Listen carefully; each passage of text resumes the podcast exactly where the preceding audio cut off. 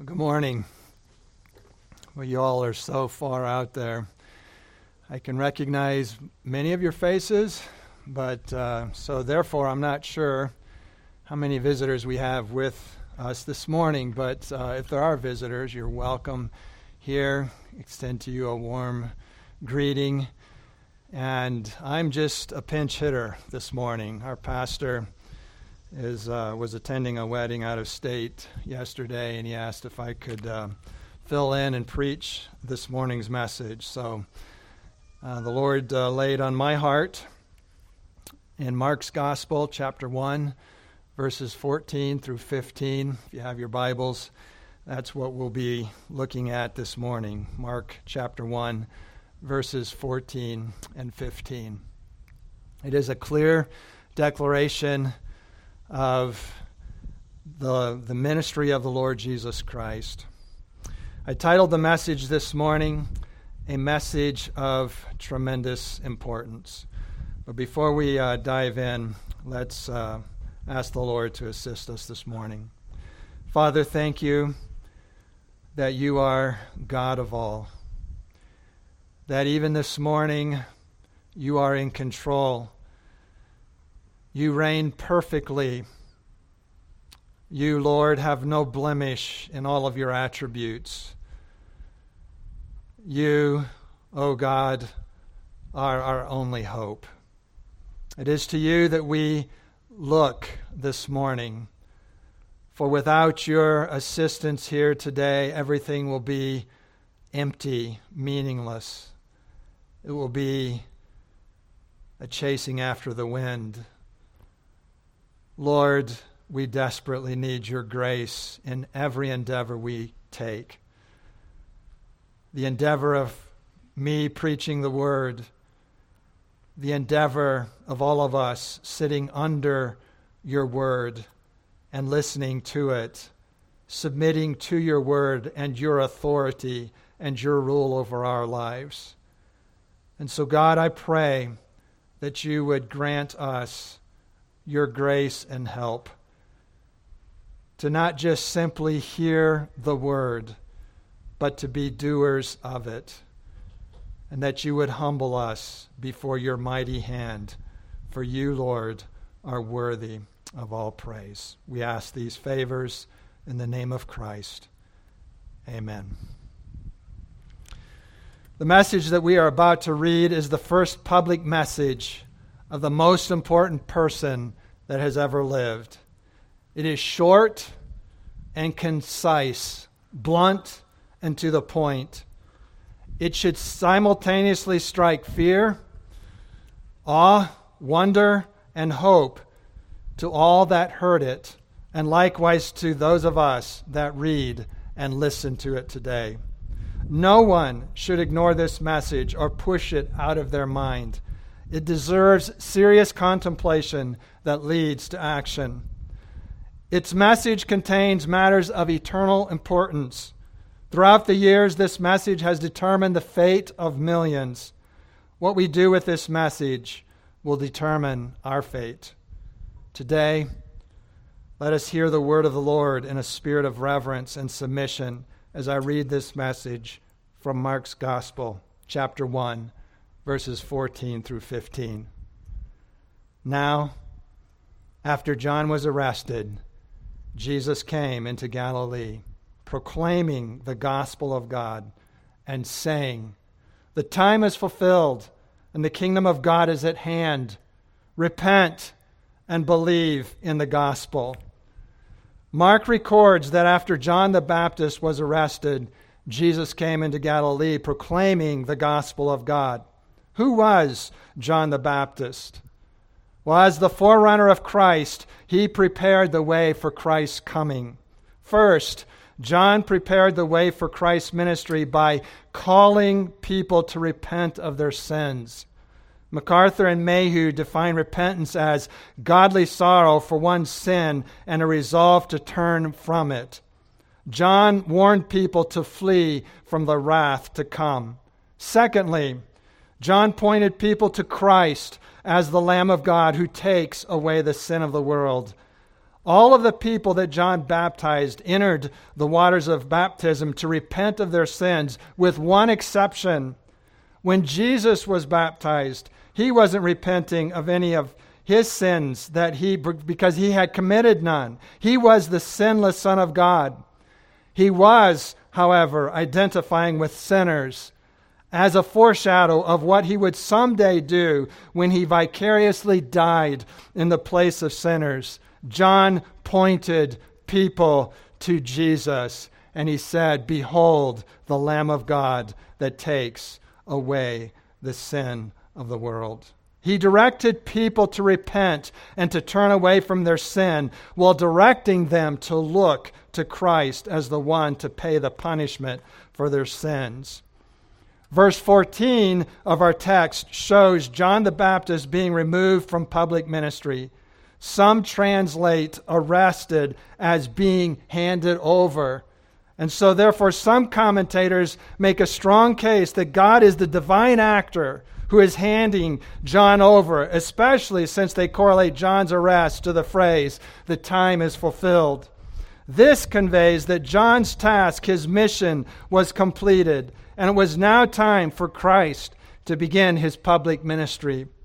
John the Baptist testified, He, that is Christ, must increase, but I must decrease.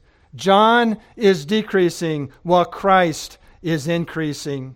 Christ's message is simple yet profound. In Galilee, Jesus proclaims the gospel of God. This gospel of God is God's gospel. It comes from Him. It has its source in God the Father, sending the gospel to needy humanity. And that would involve all of us. MacArthur and Mayhew define the gospel as the message of salvation offered by God to all who believe that sinners can be saved is good news. That this message is sourced from God and that God the Father sends it to us is incredible, is it not? Recall the night of Jesus' birth.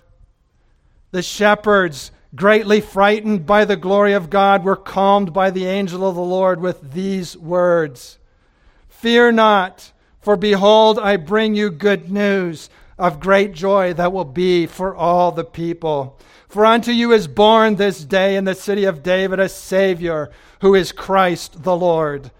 The angel of the Lord was sent by God to give this good news of the newly born Savior to the shepherds. The gospel is God's message of good news to sinners that need a Savior. This message is distinctly God's message. Jesus, like the angel during the night of his birth, declares the gospel of God to his hearers.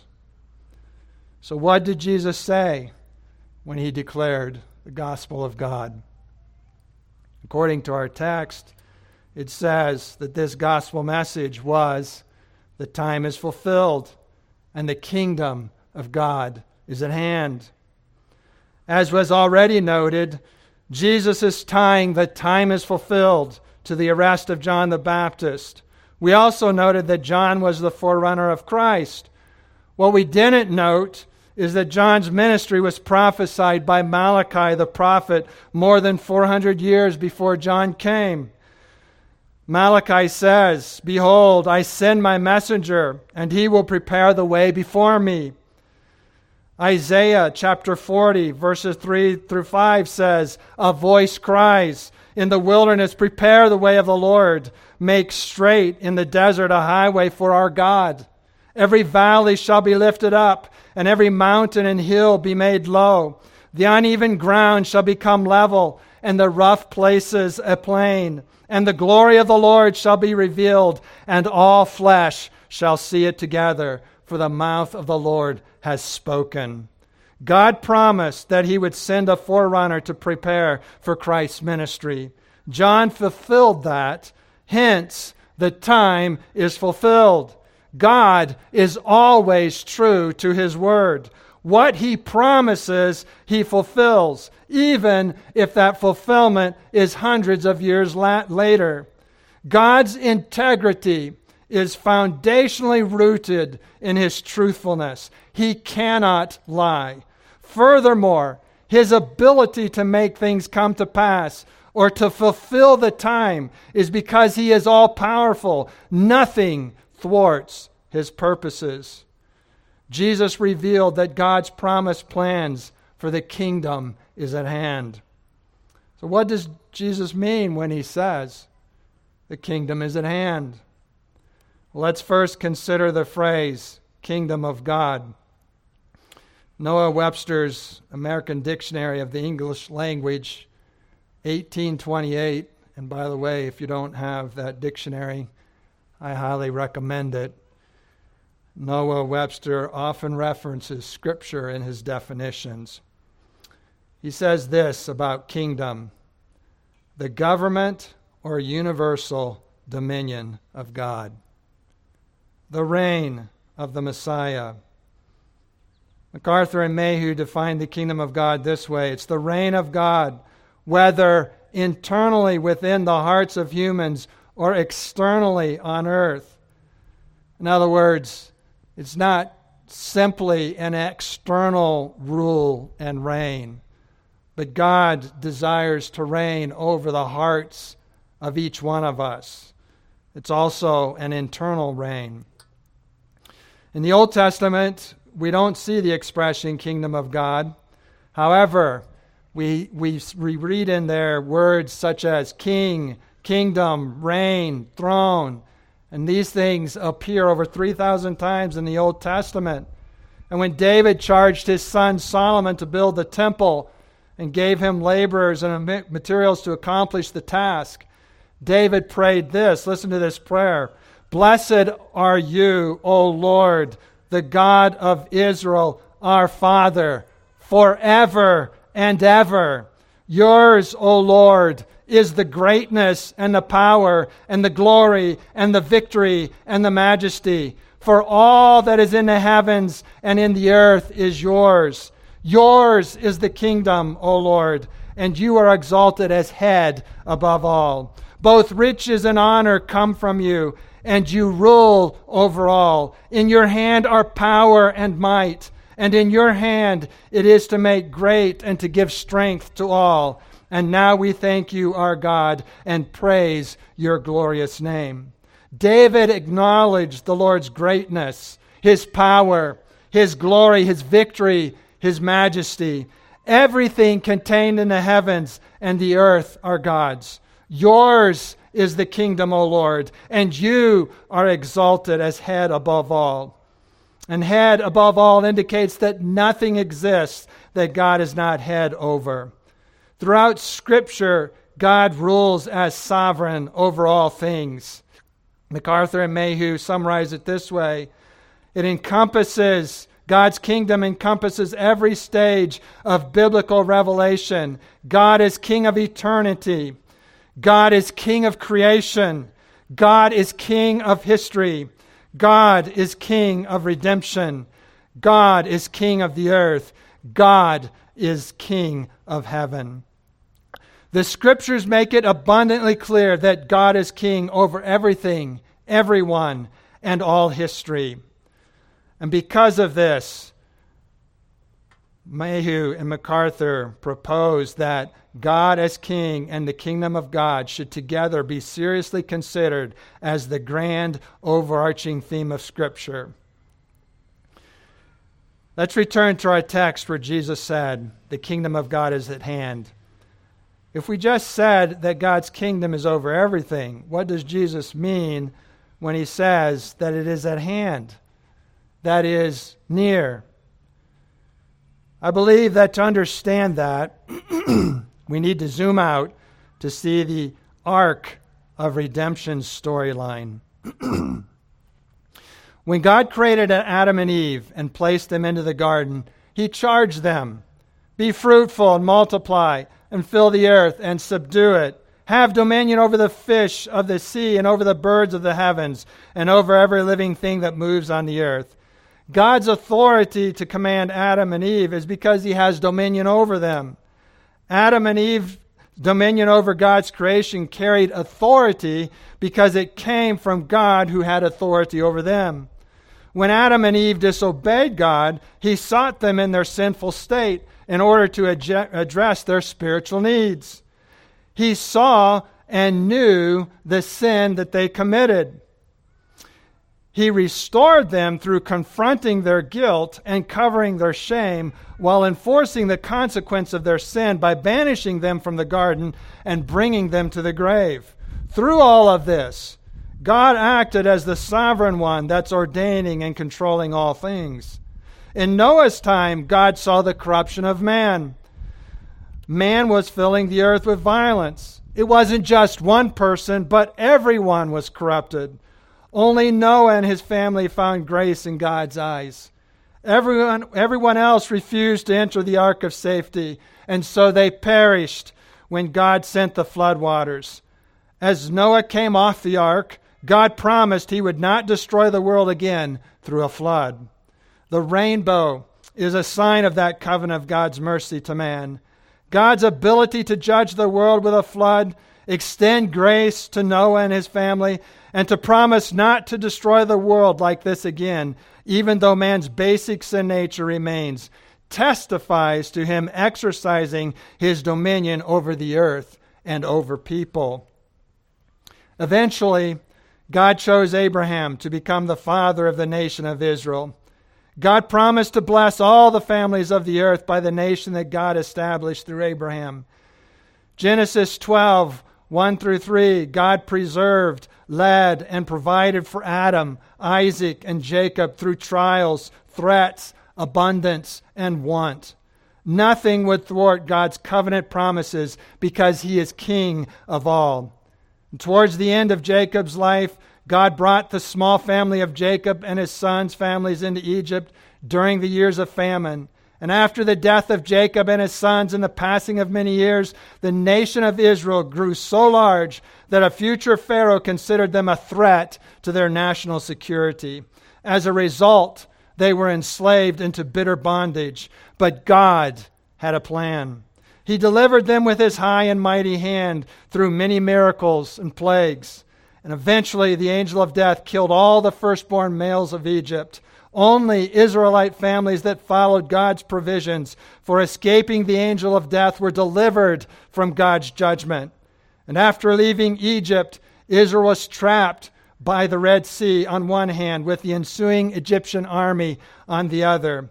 God miraculously delivered Israel by parting the Red Sea, thereby granting them a passage to safety on the other shore while drowning the Egyptian army in the sea.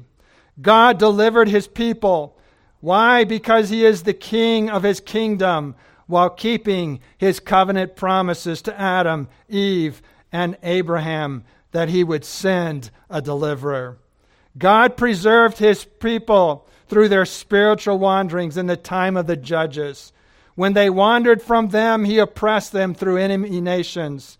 When they cried to him, he would send a judge to deliver them. Samuel was the last of the judges.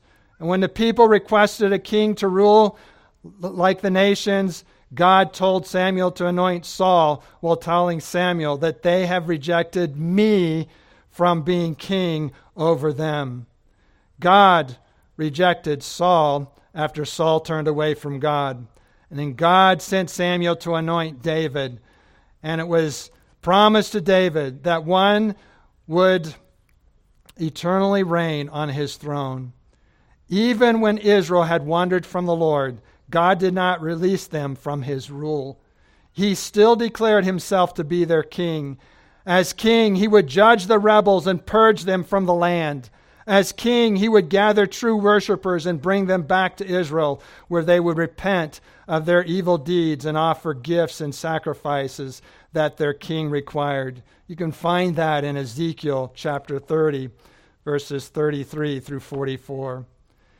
And when the Old Testament closes with a remnant being restored to Israel, the temple rebuilt, but not to its former glory, and walls rebuilt at Jerusalem. However, the kingdom of Israel was nothing like its former glory, size, or reach like it was during the peaceful and thriving times of Solomon's reign. It's like there's this dark cloud that hovers over humanity as the Old Testament closes, and there's 400 years between the Old and the New Testaments. While God preserved a remnant of his people that were true believers in him, the nation of Israel as a whole was unfaithful to their covenant with God. During these 400 years of silence, God did not provide any new revelation. Prophecies of a coming Messiah had yet to be fulfilled. So when you reach the end of the Old Testament, if you're like me, don't you groan. Don't you long for a perfect priest. You long for a perfect prophet. Is there a perfect king? You long for that when you reach the end of the Old Testament. Some of Israel's kings, like David, were good. Many were thoroughly corrupt and evil. But even the good kings, like David, were flawed and sinful. If you lived during those 400 years and right before the coming of Christ, there would be this strong temptation to wonder is there any hope for the world? God's desire for a faithful kingdom of people was not realized by the nation of Israel. They were not faithfully devoted or wholeheartedly consistent in worshiping the Lord, obeying his laws, and heeding his principles, and declaring the Lord's salvation to one another and to the nations. They had, by and large, forgotten the goodness and long suffering and graciousness of their God to them. They had wandered far from him. And so God sent these prophets to call them back. And as they wandered into idolatry and disobedience and foolishness, they scoffed at the Lord while valuing the false gods of their hearts and the nations around them. But even though the temptation to despair would have been very real, all true believers in the Lord would have kept comforting their hearts with the promises of the covenant keeping God. Promises such as to Eve, I will send one from your offspring that will crush Satan's head. To Abraham, in you all the families of the earth shall be blessed. To Moses, I will raise up for them a prophet like you from among their brothers, and I will put my words in his mouth, and he shall speak to them all that I command him. And whoever will not listen to my words that he shall speak in my name, I myself will require it of him. To David, your house and your kingdom shall be made sure forever before me. Your throne shall be established forever. To Isaiah, the Spirit of the Lord God is upon me, because the Lord has anointed me to bring good news to the poor. He has sent me to bind up the brokenhearted, to proclaim the liberty to the captives, and the opening of the prison to those who are bound to proclaim the year of the Lord's favor. To Isaiah, to Jeremiah, to Hosea, to Micah, and Zechariah he promised to them redemption. And to John the Baptist, he who is coming after me is mightier than I, whose sandals I am not worthy to carry. He will baptize you with the Holy Spirit and fire. His winnowing fork is in his hand, and he will clear his threshing floor and gather his wheat into the barn. But the chaff he will burn with unquenchable fire all true believers would have been looking to those promises. We can see that when Jesus was presented to Anna. We can see that when the Zechariah and Elizabeth and Mary and Joseph responded that God would be sent, Emmanuel would be with them. And so it is with this backdrop, you see Jesus enter center stage. Listen to his words again. The time is fulfilled, and the kingdom of God is at hand. Repent and believe in the gospel. Jesus' public ministry demonstrated that he is the king of this kingdom. Throughout the Gospels, we read of the miracles that he performed, the demons that he cast out, the messages he preached with authority and power, his self control, his compassion and love, his anger against those that persisted in putting stumbling blocks for belief, and we could go on. It's incredibly important to note that the Gospels record Jesus as the suffering servant that Isaiah prophesied. We read in Mark 8, verse 31 And he, Jesus, began to teach them that the Son of Man must suffer many things and be rejected by the elders and the chief priests and the scribes and be killed, and after three days rise again. After declaring the kingdom of God is at hand, Jesus then applies this reality to his hearers. You see, if God rules, if God reigns, and his reign is not simply the realm of this earth and the realm of heaven, but his reign desires to be in the human heart. There's implications to that message, is there not? And so, what does Jesus declare? Repent and believe the gospel. He confronts us with the negative news first. Repent. 2 Corinthians 7, verses 10 says this Godly grief produces a repentance that leads to salvation without regret, whereas worldly grief produces death. Two kinds of grief with two very different results.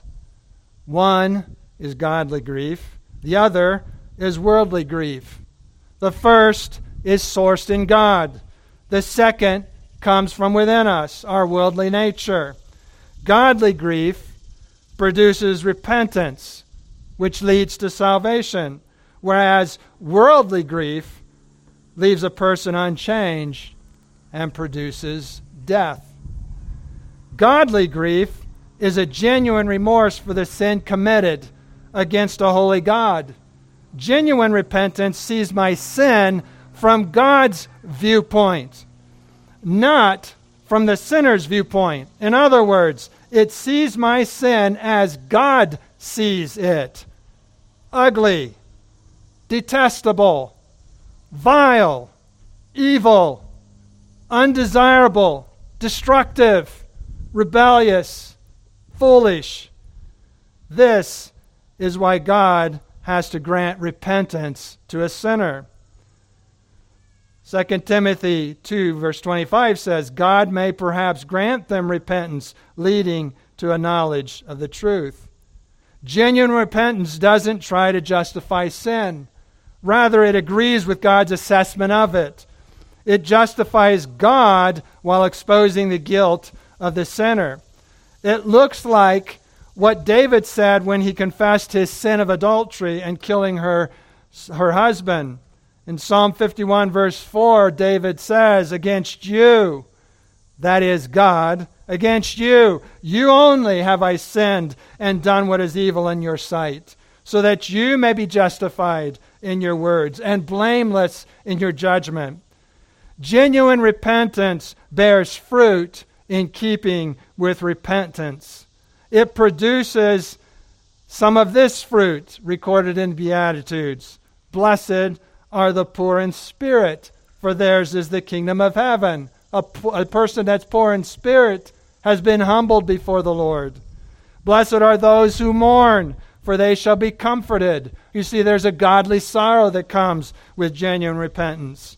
And then read a few other Beatitudes later. Blessed are those who hunger and thirst for righteousness, for they shall be satisfied. You see, genuine repentance produces a new affection, a new desire, a desire for that which God desires, a hatred for that which He hates. Genuine repentance recognizes that not only have I committed sin with my body, but also with my mind. You see, it takes it all the way down to the mind and the heart level. My thoughts are sinful. My motivations are sinful. Everything about me is sinful. There's not an area in my life where my sin has not touched. There is nothing clean within me.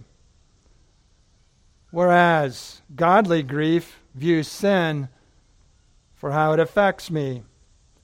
And so, therefore, the impulse of worldly sorrow is what are the consequences of my sin?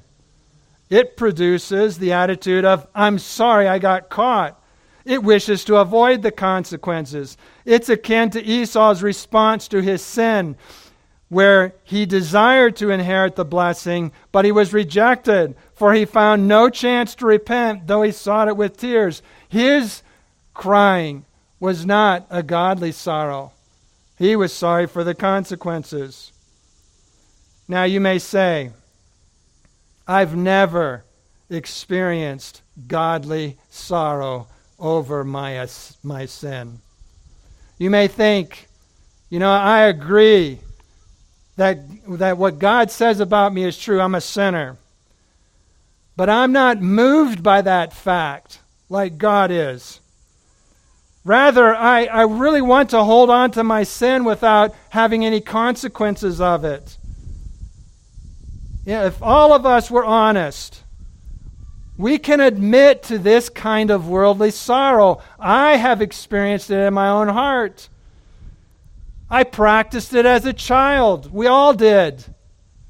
Sorry I got caught with my hand in the cookie jar. Not sorry that I disobeyed and dishonored my mom who told me, don't put your hand in the cookie jar. It's the, this is the natural impulse of the human heart. We want to excuse and minimize our sin. And it's what Adam and Eve did when confronted by when God confronted them with their sin in the garden. What stands in the way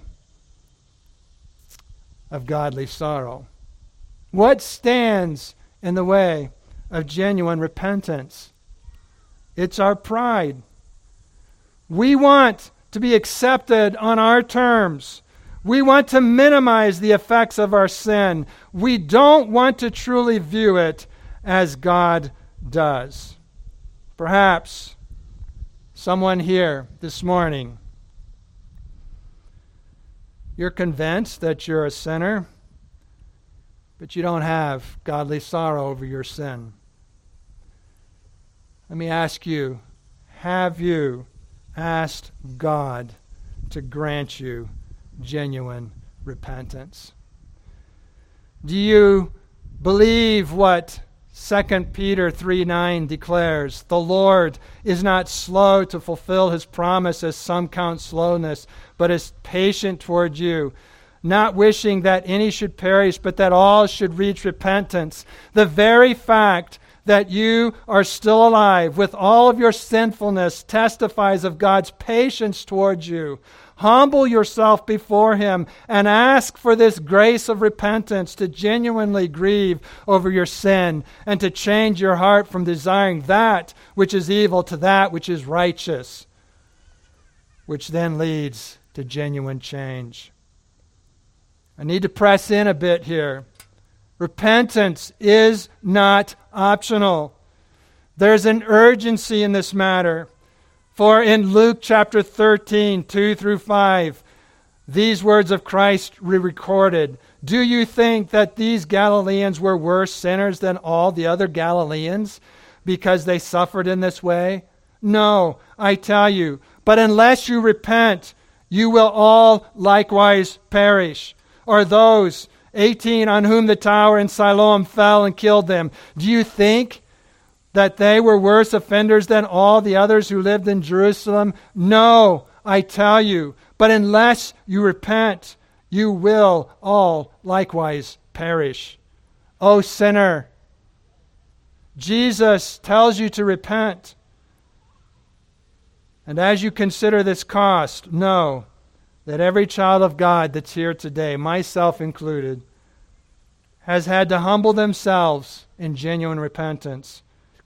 And every child of God continues this life of repentance. For as there is no child of God listening today that does not still sin.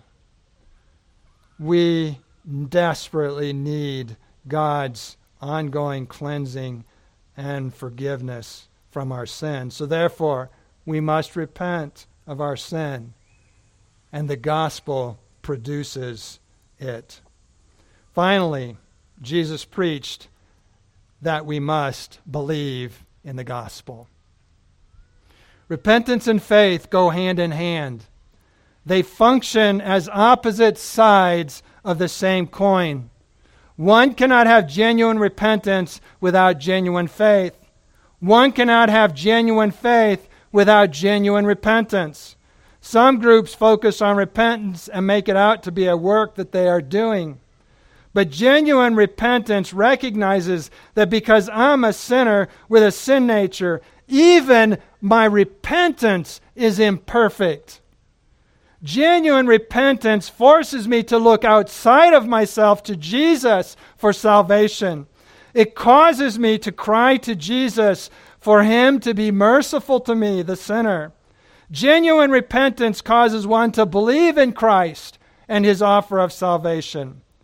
Now, there's other groups that describe faith as a work that looks akin to getting a ticket to board a train that carries us to heaven to escape the fires of hell. With that ticket of quote unquote faith in hand, we go on our merry way and live our life however we please. This type of faith, however, is not genuine. There's no godly sorrow in it. There is no genuine change in the affections and desires of the heart. You see, it's not being coupled with repentance, they go hand in hand. So when Jesus calls us to believe the gospel, he is calling us to place our entire trust in the author, offer of the gospel. Genuine faith recognizes that there is no other way for one to be reconciled to God. The only way of salvation is through Christ. I, Jesus says, I am the way, the truth, the life. No man comes to the Father but by me. The definite article there is not a. He doesn't say, I am a way. I am a life. I am a truth. No, he uses the definite article, the. It is exclusive.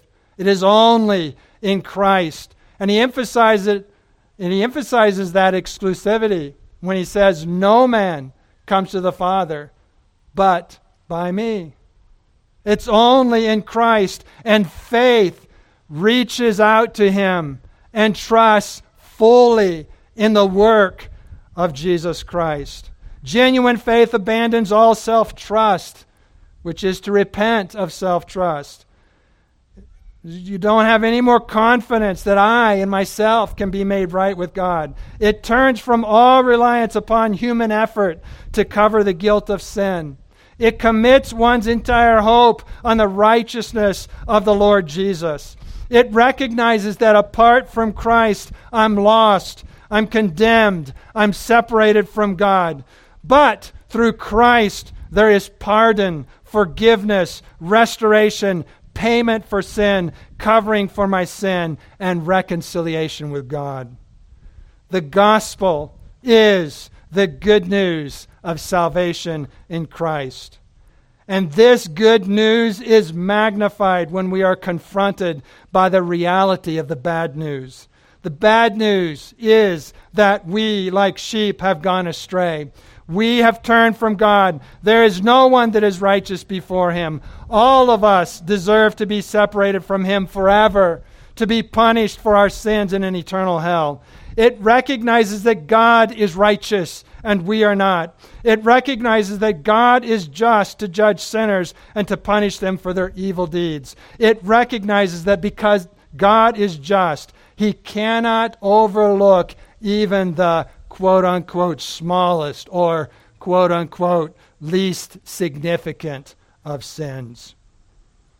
The glorious good news of the gospel is that God, in his love, his grace, and compassion, has provided the way for sinners to be forgiven of their unlawful deeds, to be pardoned, and to be granted life eternal. It is the good news that we can be united with Christ and experience the fullness of joy that only He can provide. God, in His mercy, sent Jesus, the King of His kingdom. Jesus, as a man, lived the perfect life of obedience to the Father. He never sinned nor desired it. He always desired and did the will of his Father.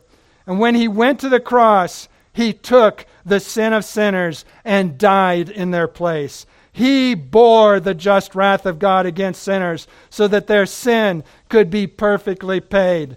By faith in Christ's substitutionary death in one's place, a sinner is justified. And in justification, that sinner is legally declared righteous. Jesus takes the sin of the sinner on the cross. He who knew no sin became sin for us.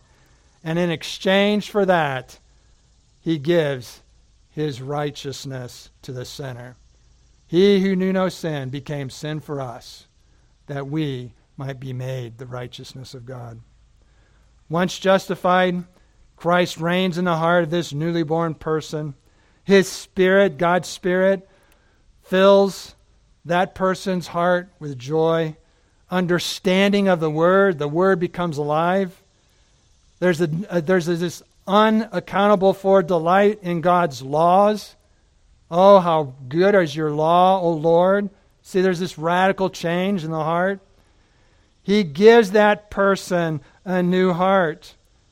He removes that stony heart that the prophet talked about and gives that person a soft heart.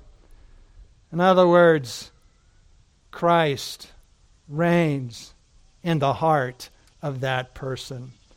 This, I believe, is what Jesus meant when he said, The kingdom of God is at hand. Jesus came on a mission to seek and to save the lost. It required that he die on a cross and rise from the dead.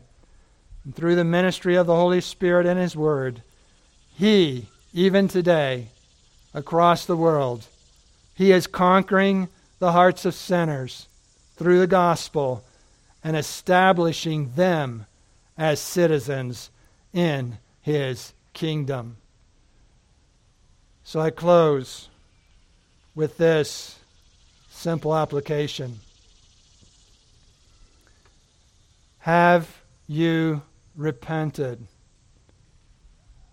and believed the gospel.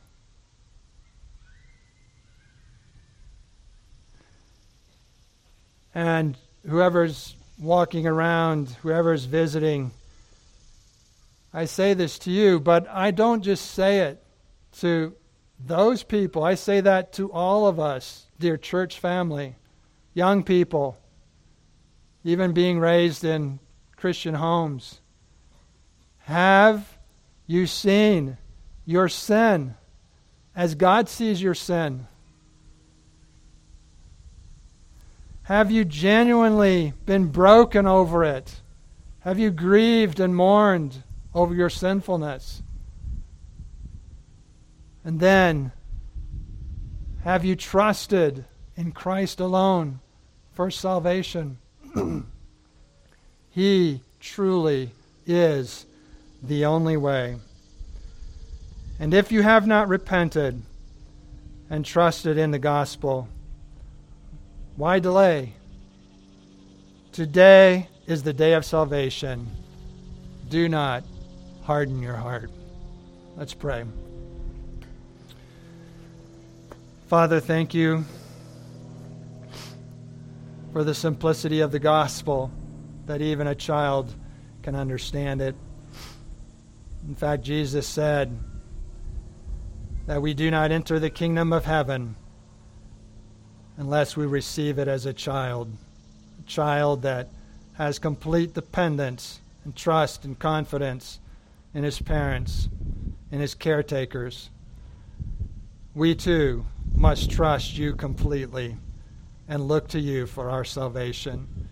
Be merciful to us, to anyone here that has not repented of their sins and trusted in Christ alone for salvation.